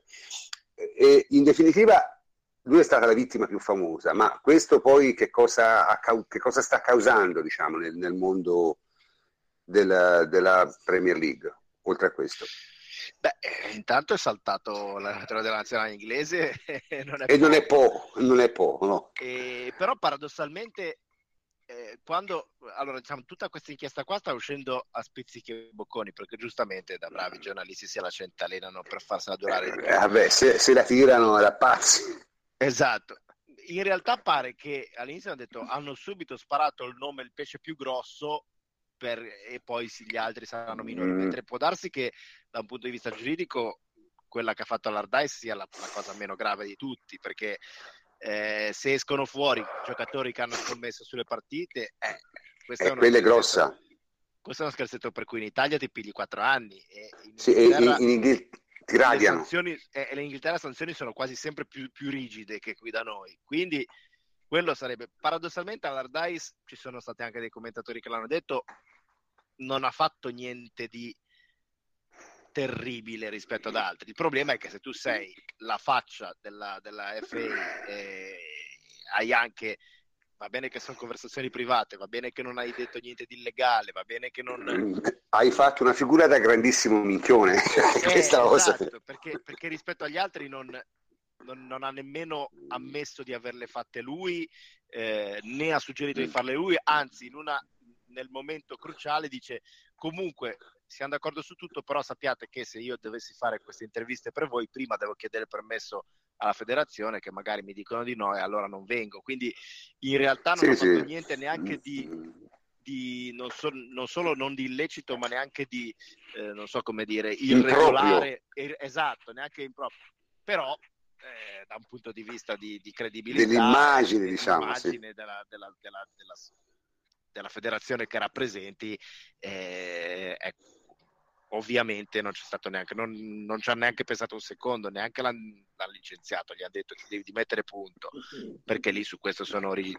Però tra tutti è quello che l'ha fatta meno grossa e aspettiamo con calma di vedere quali saranno gli altri sviluppi. Insomma, sai, no, noi, abbiamo, noi abbiamo un presidente di federazione che insomma, se si parla di ficcarsi il piede in bocca, come si dice in, in inglese, ha fatto persino eh. di peggio, è sempre lì, quindi con la sua coppola quindi non, no, non cioè, c'è in molto... Italia, in Italia un allenatore che facesse la stessa cosa si scatterebbero un po' di bufere, ma ovviamente resterebbe sul posto, figuriamo. Certo, in Inghilterra figuriamo. hanno dei, dei, criteri di rettitudine mm-hmm. abbastanza più... E, e quindi, insomma, quindi per adesso almeno stiamo parlando di, di, di improprietà, diciamo, non stiamo parlando di veri e propri reati o di cose nemmeno a livello sportivo, diciamo, giusto? Per Allardyce Certamente no. Per gli altri... Però degli altri ancora non sappiamo nulla. Degli altri ancora non sappiamo nulla, ma dicono i giornalisti del, del Telegraph che ci siano queste, eh, queste, queste, cose qua. E noi sicuramente se arriveranno non mancheremo di commentarle, giusto? Assolutamente, siamo a posto. Però invece, invece e questo si ricollega a, a questo discorso, pare, e noi ne abbiamo già parlato, che in Italia invece insomma ci sia... Eh, se non altro, non dico coscienza e conoscenza, ma almeno sospetto che si verifichi molto di peggio, cioè cose, diciamo, eh, al limite, no, senza, oltre, diciamo, il limite del, del reato penale. Eh, eh del reato penale brutto. No? Del reato penale brutto. E, e, tempo fa, tempo fa, te ce ne avevi parlato in una trasmissione, e eh, di che cosa si parlava? Ricordacelo un attimo. Allora, brevemente, eh, io, ma anche Eri, anche Davide, ricordavamo alcune delle brutte cose che si vedono nel, dietro le quinte del calcio, sia a livello alto che a livello basso, cioè eh, direttori sportivi che prendono mazzette per scegliere questo piuttosto che l'altro giocatore, eh, famiglie e amici e fidanzate di calciatori che pretendono soldi eh, per eh, portare il giocatore da una parte e dall'altra e l'ultima delle degenerazioni, procuratori che pagano profumatamente i calciatori per farsi dare la loro procura, che è la, l'ultima delle degenerazioni perché inverte completamente il rapporto dare avere normale e sano tra due soggetti. Ecco, mi dice la regia che avevamo parlato di questo eh, nella puntata numero 3 di quest'anno dell'8 settembre, quindi chi eventualmente poi se la volesse riascoltare per sentire i collegamenti sa esattamente cosa andare a cercare. Dov'è la novità? Abbiamo lo scoop, dici lo scoop. Eh, la novità è che in quella puntata ci eravamo salutati dicendo figuriamoci, tanto in Italia ai giornalisti non interessa nulla e ai, ai protagonisti del calcio non interessa nulla perché se denunci una cosa del genere eh, se ti va bene vieni additato come frignone lagnone, se ti va male vieni additato come eh, spione e infame, quindi ci dicevamo non succederà niente e ovviamente infatti noi il Telegraph non ce l'abbiamo, quindi i giornalisti non si sognano nemmeno, non dico di approfondire, ma nemmeno di, di ascoltare concetti del genere. Però ho visto con i miei occhi un procuratore convocato davanti alla Procura federale per uh, infrazioni bagatellari, depositare una memoria in cui dice eh, signori, voi mi dite e mi contestate delle violazioni formali, proprio errata compilazione di moduli eh, per cui mi chiedete sanzioni eh, considerevoli, perché 20-30 giorni in sospensione, che possono sembrare pochi, però per aver sbagliato un modulo è tantino, e poi ci sono i procuratori che, che pagano le procure, i procuratori che riciclano il denaro, i direttori sportivi che si fanno pagare, quindi in palese conflitto di interessi, eh, eccetera, eccetera, eccetera, tutte quelle cose di cui noi parlavamo l'altra volta. Quindi non porterà da nessuna parte, eh, verrà cestinata questa memoria o semplicemente ignorata perché non fa scalpore e quindi eh, i giudici sportivi italiani se non fa scalpore difficilmente se ne interessano. Però se per puro caso in un contesto assolutamente marginale, perché non è che stessimo parlando del processo della vita, era proprio ordinaria amministra- la più ordinaria, la più eh, diciamo rutinaria eh, amministrazione di giustizia, qualcuno inizia a alzare la testa e dire eh, signori, qualcuno vorrà prendersi fare attenzione un po' anche a questi aspetti anziché perdersi dietro le stupidaggini e magari uno non sarà, ma se iniziassero 2, 3, 10, 100 a fare un, un discorso del genere potrebbe iniziare a, ad aprirsi il sipario su queste cose. Questo è molto interessante, diciamo, il dibattito è aperto. Voi, voi che ne pensate? Io, io, di questo posso dire poco, posso solo, diciamo, incuriosirmi, non mi aspetto niente, cioè, diciamo, non c'è nulla che mi sorprenda perché so benissimo per esperienza che ovunque girino molti soldi eh, è sempre difficile sfuggire a questi tipi di situazioni, a questi tipi di corruttele. E questa è un'altra delle ragioni per cui io non amo molto il denaro, perché è veramente una forma di corruzione elevata, secondo me, in sé. Eh, comunque, mh, Davide, Henry, voi che conoscete questo mondo un po' più da vicino, secondo voi una cosa di questo genere può, può cam- non dico cambiare, ma può cominciare a muovere qualcosa o no? Ah, io credo che cioè, fino adesso non, si era mai fatta una denuncia del genere perché si evitava proprio perché quasi si sapeva che non, non portava eh, a nulla. Eh, per come stanno le cose adesso, diciamo che queste sono piccole denunce, però si potrebbe fare eh, anche di cose molto più importanti. Eh, io credo che possa muovere qualcosa, mm, indubbiamente.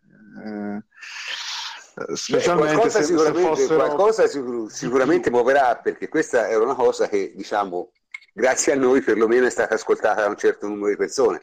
Eh, a certo. occhio sarà ascoltata da circa 5.000 persone, quindi eh, eh, almeno quello insomma l'abbiamo fatto, eh. quindi avrà certo. un po' più di, di diffusione eh, se, che, che, se fosse rimasta com'era. Ecco.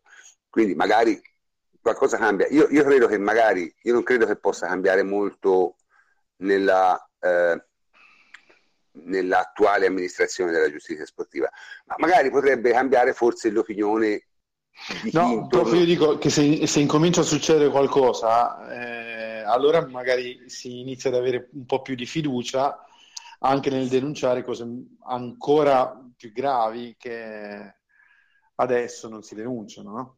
Francamente io non riesco a immaginare quali siano perché nel mio elenco di le, le, cose che, le, cose che ha detto, le cose che ha detto Francesco insomma, sono molto gravi. Io non so di più grave, non so che cosa possa essere a livello diciamo, di giustizia sportiva. Ecco. Cioè, vendersi no, il problema, il problema sì? fondamentale è che per come funziona poi da noi, che c'è un tritacarne mediatico, e che deve essere un argomento eh, che anche per un giorno, per due giorni diventi di pubblico interesse e quindi che magari ci sia un'intervista eh, di un procuratore che può essere stato estromesso da un giro che per ripicchia va a fare un'intervista da un giornale, perché altrimenti resterà sempre non così pubblico dominio e quindi non succederà quasi mai niente. Esatto, ci vorrebbe un telegraph che in Italia non c'è e quindi in assenza del telegraph l'unica speranza che qualcosa si muova è che diventi una notizia da prima pagina perché lì Guardate, a, quel punto, a quel punto sì che può cambiare allora, io, vi dico subito che io non, non, non sono capace di travestirmi da magnate a, eh, arabo o eh, Singapore come ho un discreto travestimento da killer della mafia russa quindi se qualcuno se si vuole organizzare una cosa del genere tanto anche i russi sono pieni di soldi, io faccio eh, la guardia del corpo e quella è un'interpretazione che mi viene piuttosto bene, l'ho sperimentata. Eh, tolto questo però, tolto, tolto, questo credo però che eh, io credo sia, sarebbe molto importante se magari anche non solo gli addetti ai lavori, ma le persone che vedono calcio, che amano il calcio, che si interessano di calcio, che ascoltano la nostra trasmissione di calcio e tutte le trasmissioni di calcio che ci sono, eh, si rendessero un po' conto, e questo al di là della squadra per cui tifano ovviamente, si rendessero un po' conto che questa è una situazione, diciamo, per certi versi distruttiva. E, e lo è tanto più quanto la squadra per cui si tifa non è la Juventus, perché la Juventus, una situazione di questo genere, sì, potrà riportare qualche danno, ma alla fine la forza economica e la forza anche politica in senso lato di una squadra come la Juventus la mettono al riparo dalla maggior parte di queste giochesse. Dico bene, Francesco? Eh sì, anche perché sono giochi che comunque funzionano bene fino a un certo livello. Oltre è difficile perché anche le cifre diventano troppo alte. Cioè, troppo. mettiamo caso che io sia eh, uno che vuole riciclare del denaro e, e vado a, a, togliere la, voglio togliere la procura a Minoraiola, cioè non ce la posso fare, mi servono 20 milioni di euro e, mm. e, e diventa troppo, cioè, e, mi scoprono perché come sempre, certo, eh. quindi questa cosa qua funziona finché arrivi diciamo alla medio-alta Serie A, ecco, non di più, non ce la fai proprio poi fisicamente, no. come dire fare una rapina in banca o, o rapinare Fort Knox. È logico che Fort Knox non la puoi rapinare, a meno che tu non parli di film.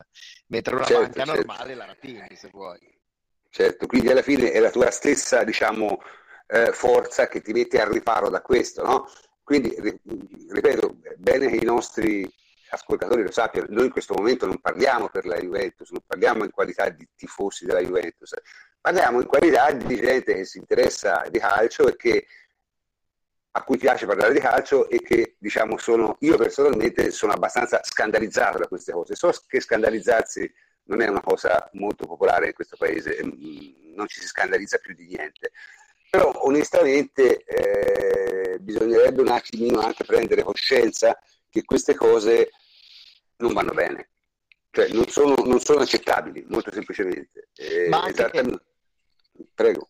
No, ma anche perché a parte lo scandalizzarsi, cioè, eh, a me, io personalmente ho una tolleranza un po' più alta anche per il lavoro che faccio, ne Vabbè, sì. non mi scandalizzo, però a me per esempio dà fastidio vedere che ci sono trasmissioni che parlano di calcio 24 ore su 24 e ogni due minuti quando non parlano di arbitri parlano di ah, i mali del calcio e tirano fuori dieci argomenti risibili, quando non proprio totalmente sballati, mentre avrebbero da parlare per ore di mali del calcio e magari la gente li starebbe anche a sentire, ma non parlano dei mali del calcio, quelli veri, quelli endemici che sono diffusi capillarmente in tutto il movimento dalla Serie A all'ultimo dei ragazzini dei Pulcini. Quello Sì, no, eh, no, eh, la cosa, la cosa ridicola è che eh, appunto cioè, i mali del calcio, cos'è il male del calcio? Un arbitro sbaglia un fuorigioco, questo è il male del calcio.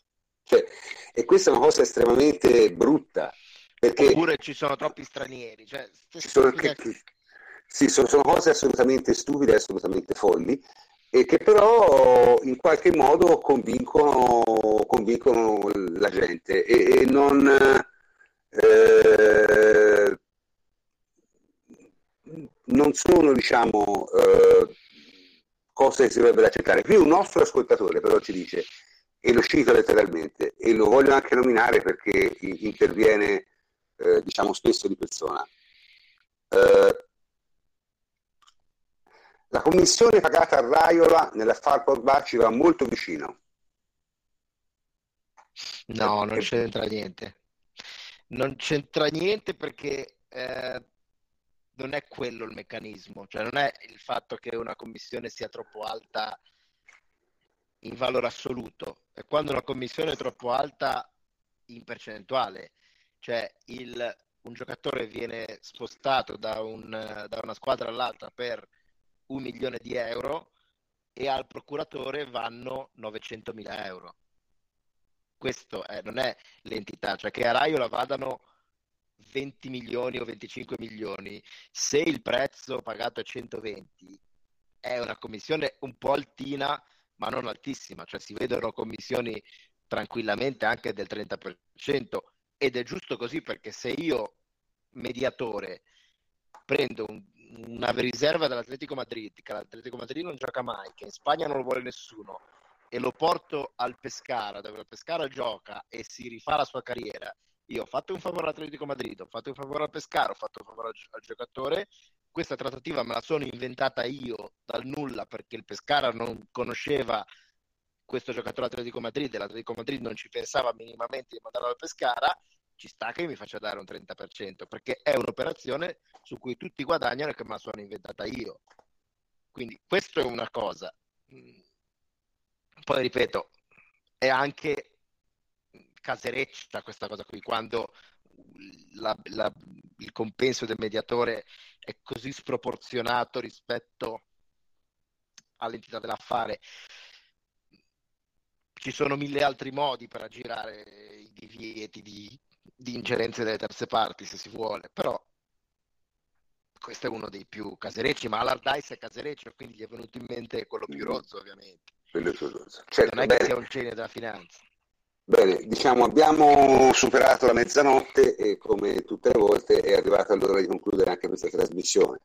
Eh, abbiamo parlato di molte cose, diciamo anche di cose piuttosto serie. E stato, personalmente trovo che, che- che bisogna, bisogna parlare di queste cose anche anche in trasmissioni di questo tipo, perché non è giusto limitarsi solo agli aspetti tecnico-tattici del calcio, ogni tanto bisogna anche dire le cose come sono. E ringrazio tutti i miei complici di stasera, prima di tutto eh, il plenipotenziario che stasera si è esibito solo nella regia e poi eh, Francesco Adrianopoli, Fletcher, ciao Francesco, Grazie a te buonanotte a tutti. e Enrico Ferrari, Henry, ciao Henry, Buonanotte a tutti. e Davide Terruzzi, ciao Davide. Buonanotte, ciao prof. Eh, ci sentiamo tra una settimana, io sono il professor Cantor e vi saluto. Buonanotte.